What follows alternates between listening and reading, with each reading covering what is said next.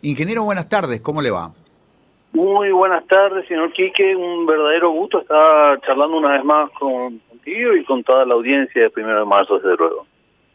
Muy amable. Ingeniero Rivarola, esta noticia kafkiana de que una institución parada, un, un ferrocarril del Estado que no tiene material rodante, que no tiene existencia ni pulso vivo, ni aporte al, a la matriz de logística de Paraguay, de repente sus empleados dicen vamos a un paro total y parece un chiste de mal gusto, pero en medio de tanto meme tan ingenioso que está en estos momentos saturando las redes, algunos muy simpáticos de verdad, yo no sé si tenemos que ponernos serios por lo que hemos perdido en tiempo y en oportunidades de desarrollar un sistema multimodal en el que, por ejemplo, se le deja al, a los ferrocarriles la carga pesada, el mover la soja, el mover el ganado y este, desalijar las rutas eh, ahí donde van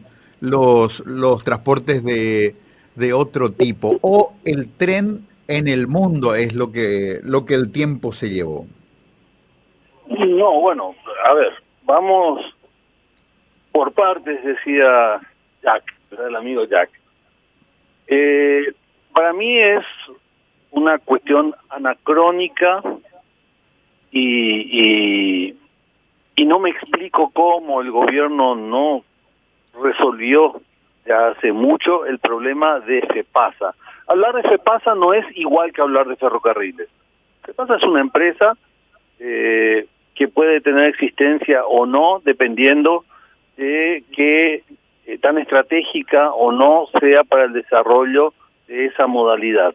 Eh, la verdad es que no tiene ninguna estrategia, y así como otras instituciones desaparecieron en su momento, hace mucho FEPASA debiera haber dejado de existir. Eso es eh, en relación a, este problema y, y entre paréntesis, eh, dejar de existir no quiere decir dejar en la calle a la gente, quiere decir eh, refuncionalizar las cosas en su momento, qué sé yo. Recordarás, desapareció la CETAMA y bueno, la, la, la gente que trabajaba en la CETAMA fue absorbida por, por, por el Estado y se les dio funciones y eventualmente están trabajando, algunos en transporte y otros en algunas otras cosas, supongo, y otros habrán salido, en fin, pero, pero digamos, se le dio un corte a esa situación eh, lo mismo tendría que haber ocurrido con pasa hace mucho tiempo. Eso es un aspecto del problema. Ahora, desde luego que el transporte por ferrocarril de cargas eh, para viajes de mediana y larga distancia es absolutamente irreemplazable. Claro que tendría que haberse eh, o debería existir una política seria de desarrollo de los ferrocarriles. Ahora bien, desarrollar los ferrocarriles en Paraguay implica tener eh, negociaciones inteligentes con los vecinos, o sea, eh, tiene sentido un, una línea ferroviaria que cruce el Paraguay entre, qué sé yo, Itapirú y Ciudad Este, sí, tiene mucho sentido, siempre y cuando ese ferrocarril a su vez se conecte con el ferrocarril de la soja de, Brasil, que, que, llega hasta Cascabel, o sea, es, muy corto el, el, el, tramo que se necesita. Es, ¿Tiene sentido tener un tren que cruce el norte para llegar hasta el puerto de Concepción? Absolutamente sí.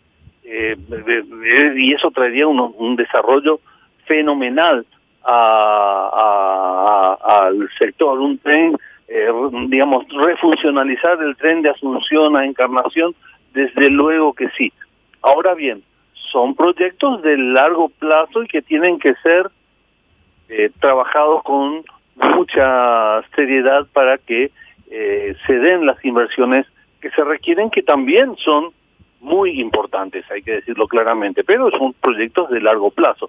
Lo que como siempre hacemos mal en Paraguay es que eh, parece que nos gusta estarnos mintiendo toda la hora respecto de las posibilidades reales de, tener o no las diferentes personas que eh, trabajaron este tema del ferrocarril desde que tengo memoria, eh, siempre hablaron del ferrocarril como algo inminente y eso es mentira, eso no es verdad. O sea, los estudios serios muestran que no hay nada inminente y requiere, repito, de marcos regulatorios y de marcos de trabajo eh, que no existen en el Paraguay y deben ser creados.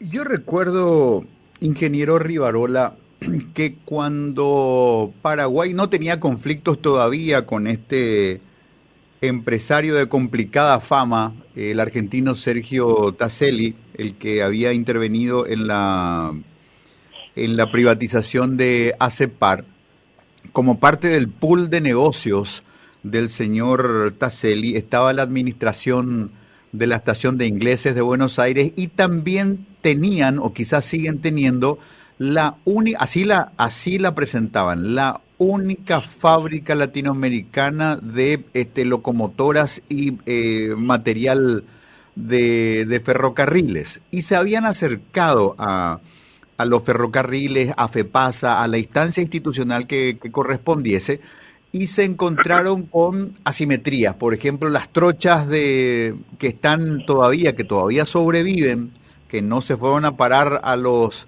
a los ferrovellos eh, son muy estrechas para el, ancho actual de, las, de los nuevos ferrocarriles, de las locomotoras son unos monstruos diésel que tienen un costo aproximado, tenían, recuerdo en la época, como de entre 3 y 4 millones de dólares por, por locomotora. En fin, parecía que para pensar en tener una línea de, ferrocarril había que tomar probablemente la franja de dominio, pero después hacerlo todo de nuevo.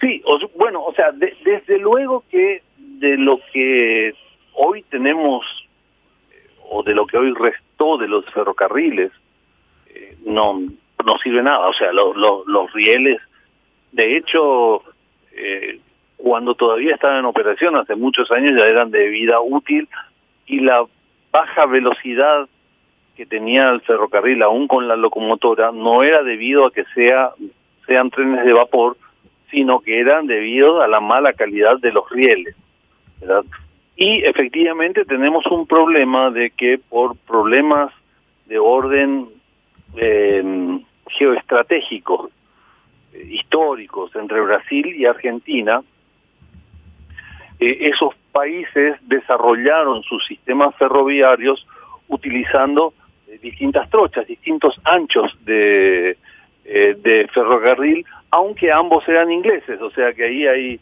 Este, la reina Victoria ya veía algún problema y ya nos jugaron una, una, una, una, una cosita para que no se pueda desarrollar el continente. Ahora, en cualquier caso, esos problemas son resolubles, esos problemas tienen solución, tienen solución y es posible pensar en sistemas, siempre son un poquitito más caros, pero es posible pensar en, soluciones tecnológicas eh, que le den una salida y efectivamente un posible tren en Paraguay del tipo que fuere, del tipo que fuere, eh, es arrancar de cero. Por eso digo que el tema de FEPASA es un anacronismo, o sea, eh, no, no, no, no hay ninguna estación, no hay ningún riel, no hay ningún nada que pueda ser eh, refuncionalizado.